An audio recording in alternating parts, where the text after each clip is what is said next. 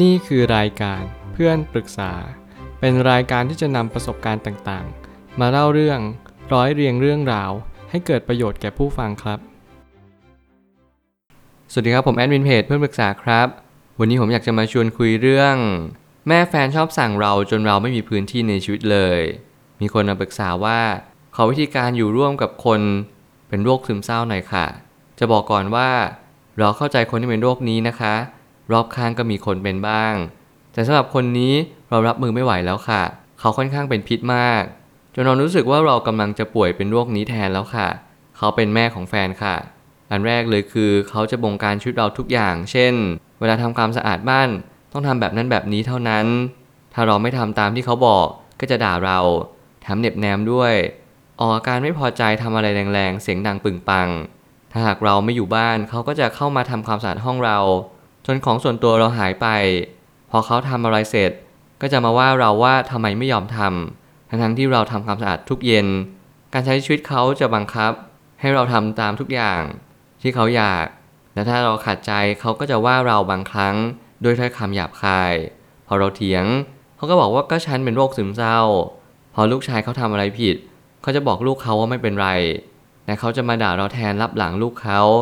เวลาตื่นนอนเขาก็จะเรียกใช้ให้เราทำนู่นทำนี่ เช่น ไปหยิบของตรงนั้นมาหน่อย ไปทำตรงนี้ให้หน่อย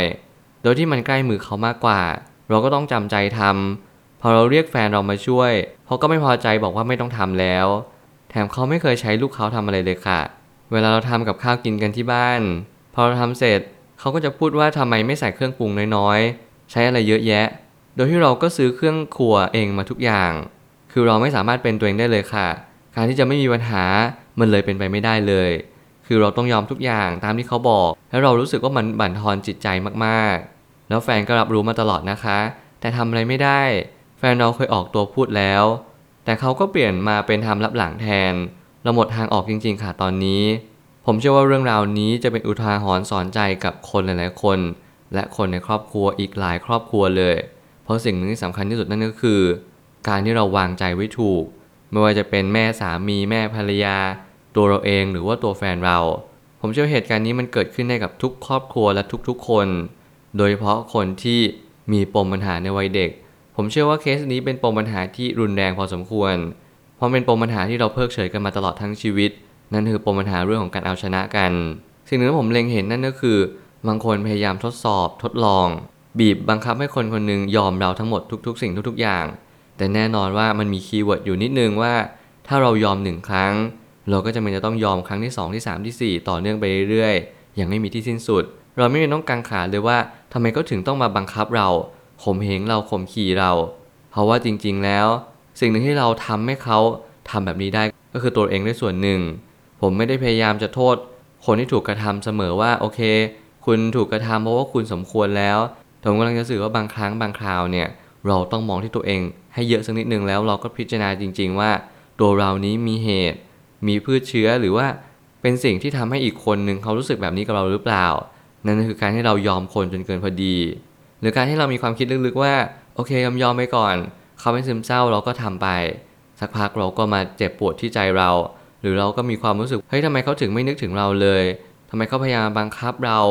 กดขี่ทุกสิ่งทุกอย่าง นี่ยังเป็นเหตุผลว่า บางครั้งเราต้องพูดให้เขาได้ยินบ้าง และเราต้องเสียงแข็งเลยว่าเราจะไม่ทำตาม ผมเชื่อว่าสิ่งหนึ่งที่สำคัญที่สุดในชีวิตนั่นก็คือ เราแค่ไม่ทำตามสิ่งที่คนอื่นเรียกร้อง ตลอดเวลาเท่านั้นเอง เราช่วยเขาบางครั้ง แต่ไม่ใช่ช่วยเขาทุกครั้ง จนเขาได้ใจ ผมไม่ตั้งคำถามขึ้นมาว่า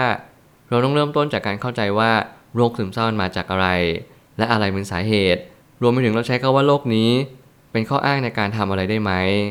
ผมเชื่อว่าเคสนี้เริ่มใช้ข้ออ้างในเรื่องของการเป็นโรคซึมเศร้ามากกว่า ผมเชื่อว่าการเป็นโรคซึมเศร้าไม่ใช่อาการนี้เลย ด้วยความคิดเห็นส่วนตัวของผมจริง ๆ ที่ผมเชื่อว่าคนเป็นโรคซึมเศร้าส่วนใหญ่ มักจะจมอยู่กับอารมณ์ มักจะดิ่งในเวลาที่เราอยู่คนเดียว อยู่ผู้คนรอบข้าง เขาจะรู้สึกโดดเดี่ยวเดียวดายตลอดเวลา เขาจะไม่สามารถที่จะเชื่อมโยงกับสิ่งต่างๆ รอบตัวได้เลย นี่คือลักษณะเด่นของโรคซึมเศร้า ส่วนใหญ่แล้วผมเชื่อว่านี่คือโรคของการที่เราอยากได้อยากมีอยากเป็น เรารู้สึกว่าคนอื่นที่ไม่ใช่ครอบครัวเรา มักจะเป็นกระโถนสำหรับเราเสมอ ต่อให้ลูกชายพูด ต่อให้ลูกสาวพูด ต่อให้ลูกของเราคนของเราพูด เราก็จะไม่เปลี่ยนแปลงตัวเอง เพราะเราเชื่อว่านี่คือสิ่งที่สำคัญที่สุด ที่ทำให้คนคนหนึ่งนั้น มีความคิดหรือว่ามีความอ่านเป็นของตัวเอง บางครั้งก็ต้องแยกแยะก่อนว่าบางเหตุการณ์อาจจะไม่ใช่เพราะว่าเป็นโรคใดโรคหนึ่ง แต่เป็นเพราะว่าเขาอยากที่ทำแบบนี้กับเรา คนเรามันมีเรื่องของเคมีไม่ตรงกัน มันมีเรื่องของ กรรมในอดีตมีเรื่องสิ่งต่างๆ ที่เรามองไม่เห็นเต็มไปหมดเลย แต่สิ่งหนึ่งที่ผมเห็นชัดมากที่สุดนั่นก็คือ เราอาจจะเป็นคนที่อ่อนหรือเปล่าเราอาจจะเป็นคนที่รู้สึกว่าโอเค แม่สามีนี่ เราก็ยอมเขาเราก็รู้สึกว่าไม่เป็นไรเขาทำอะไรก็ได้เราก็ยอมหมด สิ่งเหล่านี้เราอาจจะต้องปรับสักนิดนึงลองพูดลองคุย เรามีจุดยืนที่ชัดว่า ถ้าเกิดสมมติเธอเนี่ยเลยเขตชั้นมาแล้วฉันจะไม่ยอมเด็ดขาด ไม่ว่าใครก็ตาม ถ้าเราแยกแยะออกเราจะค้นพบว่า คนส่วนใหญ่อยากให้ตัวเองเป็นหนึ่งเสมอ คล้ายกันกับว่าเราต้องการออกคำสั่ง บงการ แล้วอำนาจกับคนที่ข่มเหงได้ ถ้าเกิดสมมุติว่าเราเลือกคนเลือกทุกสิ่ง แล้วตัดสินใจทำบางสิ่งบางอย่างอย่างมีเหตุผลล่ะ นั่นหมายความว่าเหตุผลในที่นี้ไม่ได้หมายความว่าเขามีเหตุผลหรือดุลพิษของเขาเอง แต่เขาใช้เหตุผลด้วยอารมณ์ของเขาในการสังเกตว่าคนคนนี้เขาสามารถข่มได้หรือเปล่า เราจะต้องย้อนกลับไปในครอบครัวของแฟนเราสักนิดหนึ่งว่า อดีตเขาเป็นมาอย่างไร เขามีการที่ผู้ชายเป็นใหญ่หรือเปล่า ผู้หญิงก็ต้องอยู่ใต้อานัตเขาว่าเป็นเมียเขาว่าเป็นสะพ้ายจะต้องอยู่ใต้อานัตอย่างแน่นอน หรืออะไรในสิ่งที่เขาจะเป็นจะต้องอยู่เหนือกว่า หรือว่าเราจะต้องเป็นรองมากกว่า นี่เป็นวัฒนธรรมในสมัยอดีตที่ผมได้เห็นมาบ่อยครั้งมากๆ ว่าสะพ้ายคนจีนอาจจำเป็นจะต้องอยู่ใต้อานัตเป็นสองรองอีกคนนึงหรือว่าเราจะต้อง โอนอ่อนตามจนเราไม่เป็นตัวเองไม่มีพื้นที่ของตัวเอง จนกว่าเราจะแต่งออกไปนั่นหมายความว่า จนกว่าเราอยู่อีกที่หนึ่งหรืออีกบ้านหนึ่งนั่นจะเป็นเหตุผลว่า เราทุกคนอาจจะต้องเรียนรู้ที่จะปรับตัว และเรียนรู้ที่จะเข้าใจวัฒนธรรมของแต่ละบ้านเหมือนกัน ว่าทุกที่ไม่ได้เหมือนกับสิ่งที่เราคิด และทุกที่ทุกทางอาจจะมีเวลาของมันอยู่ ลองคุยกับแฟนแล้ว ลองคุยกับแม่แฟนดูแล้ว หรือลองคุยกับคนอื่นดูบ้างว่า เขามีความคิดอย่างไร แม่แฟนเขาทำพฤติกรรมนี้กับใครบ้าง เพื่อหาตรงกลางว่าเป็นเพราะอะไรกันแน่ นี่จะเป็นการหาโซลูชันมากขึ้นแล้วว่า บางครั้ง แม่แฟนเราอาจจะไม่ได้เกลียดเราขนาดนั้น แต่เขาแค่อาจจะอยากทดสอบเราหรือเขาอาจจะแค่มองเราเป็นเหมือนกับ วัฒนธรรมหนึ่งที่เราจำเป็นจะต้องรับใช้หรือว่าปฏิบัติตาม แน่นอนว่าเราลองคุยลองเท้าความ ลองสังเกตการให้มากขึ้นว่าเหตุการณ์นี้มันเกิดขึ้นมาได้เพราะอะไร แล้วถ้าเกิดสมมุติว่าเราเล็งเห็นว่าสิ่งเหล่านี้มันเกิดขึ้นแบบมีเหตุผล เราแค่อดทนมันต่อไป ผมเชื่อว่าทุกคนมีเวลาของตัวเอง เราอดทนแบบนี้ และเราอย่าไปทำกับคนอื่น เมื่อไหร่ก็ตามที่เราถึงจุดจุดหนึ่งเราต้องเปลี่ยนแปลง culture นี้อย่างเท่าเทียมกัน แน่นอนว่าทุกคนมีบาดแผลมีปมปัญหาในวัยเด็ก มีบางสิ่งบางอย่างที่เราอยากจะทำเพราะว่านี่คือชีวิตของเราเราก็อยากที่จะทำในสิ่งที่เราต้องการ แต่แล้วการที่เรามีผู้คนมากมายอยู่รายล้อมตัวเรา เขาก็ไม่ได้มีความคิดเหมือนกับเรา บางคนพูดมากบางคนพูดน้อย บางคนชอบข่มเหงคนอื่น บางคนชอบให้พื้นที่คนอื่นไม่อยากยุ่งอะไร หรือบางคนก็มีความคิดของตัวเอง สิ่งเหล่านี้เป็นสิ่งที่เราต้องเรียนรู้ที่จะเข้าใจกัน ตระหนักรู้ถึงกันและกัน รับรู้ว่าบางครั้งเนี่ยที่แม่สามีเขาเป็นแบบนี้ที่แม่ภรรยาเขาเป็นแบบนี้เป็นเพราะอะไร เพื่อเราจะเรียนรู้เข้าใจ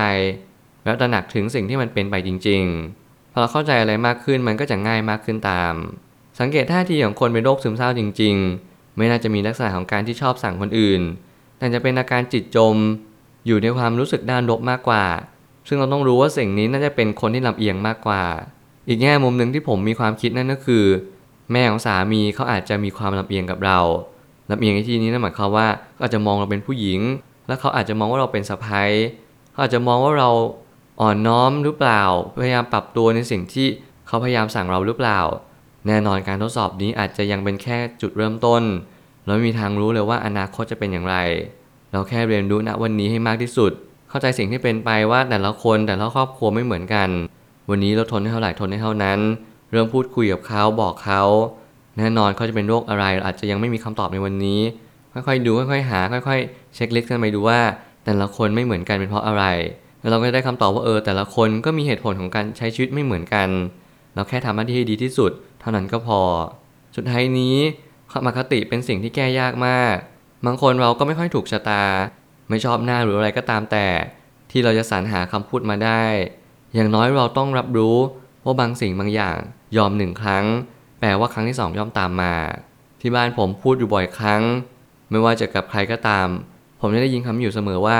เอาไหนว่ารอบแรกเนี่ยยอมแล้ว รอบสองก็ต้องยอมสิ นี่คือคำพูดของคนที่เห็นแก่ตัว นี่คือคำพูดของคนที่มักจะมีความคิดว่า คนคนหนึ่งยอมครั้งหนึ่งอีกครั้งหนึ่งเขาก็ต้องควรยอม สิ่งเหล่านี้เป็นสิ่งที่เป็นคำตอบแบบกำมันทุบดิน เป็นสิ่งที่เราเรียกร้องแบบโดยที่เราไม่ต้องพยายามอะไรเลย มนุษย์เรามักจะขี้เกียจมักจะมักง่าย มักจะรู้สึกว่าโอเคฉันต้องการแบบนี้ฉันก็เลยทำแบบนี้ต่อเนื่องไปเรื่อยๆ แต่ถ้าเราทำแบบนี้กับชีวิตมากเกินไป มันทำให้เราขาดวินัยขาดความอดทน รวมไปถึงมันก็จะทำให้เราขาดเสน่ห์ไปโดยปริยาย การที่เราลืมถามใจคนอื่น การที่เราลืมถามความรู้สึกของคนอื่น มันทำให้เราไม่มีใครในท้ายที่สุด จงอย่าใช้คำนี้ ยอมครั้งเดียวไม่ได้แปลว่าจะต้องยอมทุกครั้ง มนุษย์เราเข้าใจแบบนี้คิดแบบนี้ เรากำลังอยู่บนสังคมที่เราต้องอธิบายตัวเองกันมากขึ้นหน่อย ต้องมีจุดยืนให้ชัด อันไหนยอมต้องบอก อันไหนไม่ยอมต้องพูดให้ชัด ไม่มีคำว่า โอเค ไม่เป็นไร ตลอดเวลาแบบนี้ไม่มี เราต้องเรียนรู้ที่จะอยู่ให้เป็นในทุกๆสภาวะ สิ่งไหนดีบอก สิ่งไหนไม่ดีพูด พื่อให้ได้อยู่อย่างมีความสุขและอยู่อย่างเข้าใจซึ่งกันและกัน หลังจากนี้เราทุกคนต้องปรับตัวเข้าหากัน เรียนรู้ว่าแต่ละคนไม่เหมือนกัน วันนี้ยอมได้ยอมไปก่อน วันหนึ่งไม่ยอมก็ต้องบอกว่าไม่ยอม เพื่อเราจะได้เล็งเห็นว่าทุกคนมีความคิดจิตใจที่ไม่เท่าเทียมกัน แล้ววันหนึ่งเราจะมีความสุขมากขึ้น จากการที่เรามีจุดยืนอย่างแท้จริง ผมเชื่อว่าทุกปัญหาย่อมมีทางออกเสมอ ขอบคุณครับ รวมถึงคุณสามารถแชร์ประสบการณ์ ผ่านทาง Facebook Twitter และ YouTube และอย่าลืมติด Hashtag เพื่อนปรึกษาหรือ f r ร e n d t a l k a ด้วยนะครับ